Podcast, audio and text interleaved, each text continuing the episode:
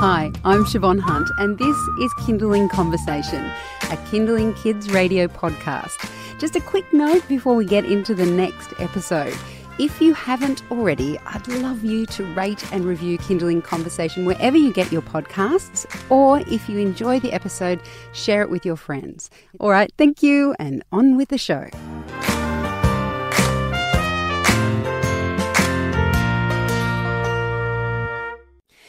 You have more than one child, chances are you want them to be friends. Many of us parents are also siblings, and we know that it's not always straightforward. So, how can we encourage our children to love each other and not compete or feel ignored? These are just some of the questions that Brooklyn based music therapist Vered saw in her work with families. Vered took these questions and has created an entire album dealing with the complexities of fostering loving relationships between siblings. The album is called Songs for Sisters and Brothers, and Vered joins us on the line from New York City to explain more. Hi, Vered, how are you? I'm great. How are you? Good, thank you. Well, what are some of the common problems between siblings you've seen in your classes? So my classes are with parents and babies, but they will often, it's often parents who are coming with their second baby or third baby, um, and they're talking about the the fights that are happening, right? The older sibling feeling like they've given up on the attention, the parent feeling very guilty that they're not giving the same attention to the second.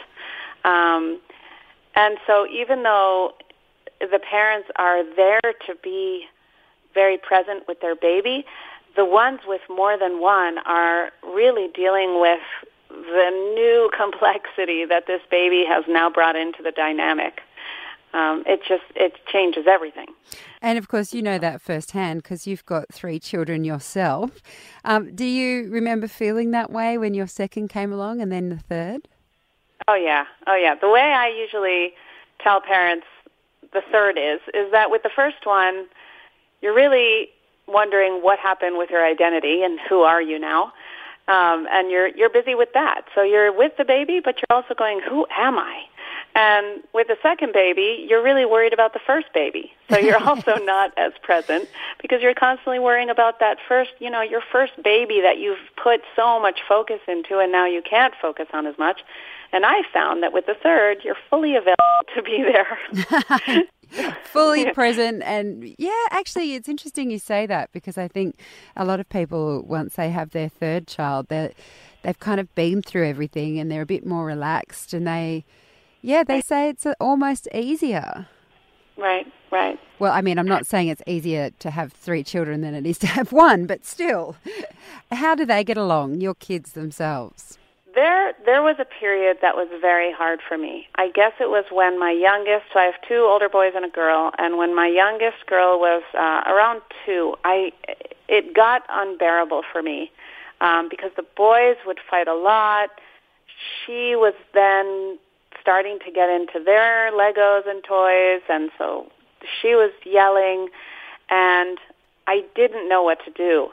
Um, and I started reading books on it you know, I mean, I know from being a therapist to uh, to empathize and to talk to them about their feelings, about their anger, and to to walk them through what they're going through. But I I didn't, you know, it's like every parent. I'm wondering, do we do timeouts? Do we have them apologize to each other? Do we take the thing away? And so the toy away, right, or whatever it is they're fighting over. And around that time, I went to a psychologist whose name is Tovah Klein and she echoed what I had been reading, which is that the parent should really try to back off. that was that's how I understood it. Basically, she said to me, "You know what? Just back off." And I said, "But what do you mean? How, do it? Do I just let them fight?" And she said, "Yeah, just just let them fight because they're not going to kill each other." When I look at my kids when they fight, you mm-hmm. don't want them to hurt each other and you want them to love each other. And you're like if i don't step in they they are going to hurt each other with their words. I mean it's it is quite difficult to let go of that isn't it? Absolutely. It was so hard. And i was worried about the youngest but then something pretty amazing happened. So i I came home. There was a there was a long period of adjustment, um, and I also had to get my husband on board because we both had to be consistent with this. But eventually, I started to say to them, you know what? If you guys want to fight, you can do it. Just do it out of my sight. Just go to your room and fight. And first, they looked at me like, wait, what? we can keep hitting each other? And I said, yeah, just don't do it here. And after a minute, they would look at each other and go, we don't want to fight it stopped being interesting, basically, because what we all realized, but especially us parents, is that so much of the reason they're fighting is really over our love, right? It's they're fighting over a thing and it's really all about sharing, but what it really is is sharing the parent's love. If we can take the parent out of the equation, then the fighting itself is not as interesting. If the parent is there and, and is now going, you know, older ones don't do that, and younger ones say you're sorry, and da da da, and we're you know refereeing, then the fight for them is very interesting because it's really about who does this parent love more. Who does the parent find more special? They're, the kids are constantly deep down trying to figure that out, right? But if we're going, Mm-mm, I'm not part of this. This is between you guys. Then it really becomes a lot less interesting. That makes so much sense to me because my kids, I've often found when they go to stay at their nan and pops, my parents will always say, Oh, they're such beautifully behaved children. But as soon as I walk in the door, they always start fighting. So that, that makes a lot of sense. You're listening to Kindling Conversation. I'm speaking with Vered. She's a music therapist and musician, and her latest album is called Songs for Sisters and Brothers, which I think is fabulous because I'm always looking at ways to try and help my kids uh, get along. So, first of all, take yourself out of the equation. That is very simple, and I love it. Um, tell me about the album, though, Vered. How have you created this album to be kind of a celebration of sisters and brothers? I found about a year ago that I started to write songs about my, uh, you know, with the first two albums, I was very fascinated by the relationship between parent and baby because when you have a baby, it it changes your life and everything you knew about love and relationships. It just it becomes so much more profound um, to have this this connection with a baby and my writing, my songs just took a turn and were about that. But when I had my third child, my my music took another turn. It was still about relationships. I think it always has been what fascinates me, but this time it was about their relationship. And so, for instance, there's the first song on there is called "Gonna Be," and it's about um, really telling the eldest that there's going to be another baby. And I think it's something that parents find and are nervous about as a task. But what I'm trying to say in the song is, yes, it's going to be hard, but you're always going to be my baby. And from now on, you're going to be someone else's hero. And that's a pretty amazing thing. Um, and, and with that, eldest, there's actually another song called Like It Once Was, which is about um, feeling or yearning for the full attention of the parent because they've now lost it. And so kind of yearning for those days like it once was, where the the lap was fully theirs.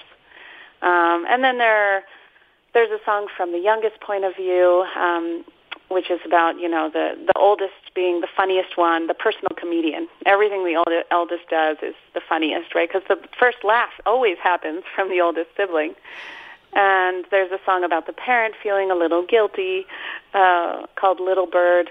But actually, in the song, I mean, all these songs that I write, I'm I'm watching my kids. I'm digging into my own experience as a parent because I think I've always been a singer songwriter. I write kids music, but I I'm not thinking to myself, okay, this is going to be, I don't know, this is going to make kids laugh. I kind of, but really, I I'm writing from my experience, and I guess my hope with all this is that if I'm writing from a very personal place, it'll end up feeling universal for others. But so this one called Little Bird was really about um, realizing that that little one, even though we're not giving the same attention, they're actually like a little bird who who, who learned to fly on their own. And you realize they didn't need us cheering them on. They're going to fly. They they actually fly really high and and really um, beautifully and strong, and they just come back to the nest to rest. it's kind of still a little bit sad. it's yeah. a beautiful way of putting it, but it still makes me sad. yeah. Um, so tell us, um, with this album, it evolves and grows as you play it from beginning to end. And I think you touched on that there, sort of starting with the idea that uh, another baby's coming. It's rare that you get an album these days that's a start to finish conceptual work. Why did you decide to do it that way? It just seemed right to to approach a topic like this that I knew that there it's the kind of topic that's so complex and that needs to be approached from so many different angles. And even now that the album is already pressed and coming out in a couple weeks, even now I think to myself, oh, that one, I really wanted to write about that aspect.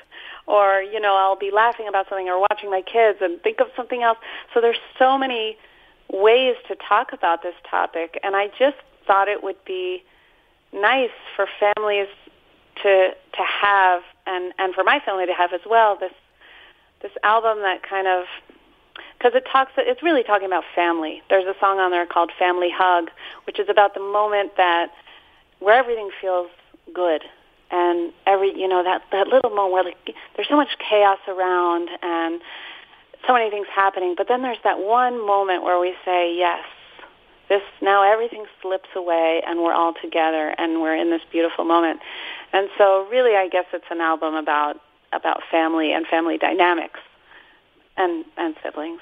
Um, but yeah, it seems you know with the music industry these days, an album is it's a strange bird now. You know, there's not that much legitimacy for artists to make a full album. It's really more about singles and um, you know, and people listening to one or two, three songs on Spotify or having one or two videos. So the only reason to make an album, I think, right now, as the music industry stands today, is if you're gonna, if it's a, if it's a body of work that needs to go together. So I guess that was part of it too. You've got some pretty big music heavy hitters on this album. There's Marty Beller from They Might Be Giants, Rob Jost, the bassist from the hit Broadway musical Dear Evan Hansen, and of course, not to forget, all three of your kids' voices appear in some form as well. How hard was it to get everyone on board, and, especially your children? Were they into it? Yeah, they are into it. Um, they they want to come to the mic and sing, and they often perform with me. Um, there's always the moments that they something happens and I think to myself, why, you know, why did I mix being a mom and being an artist right now?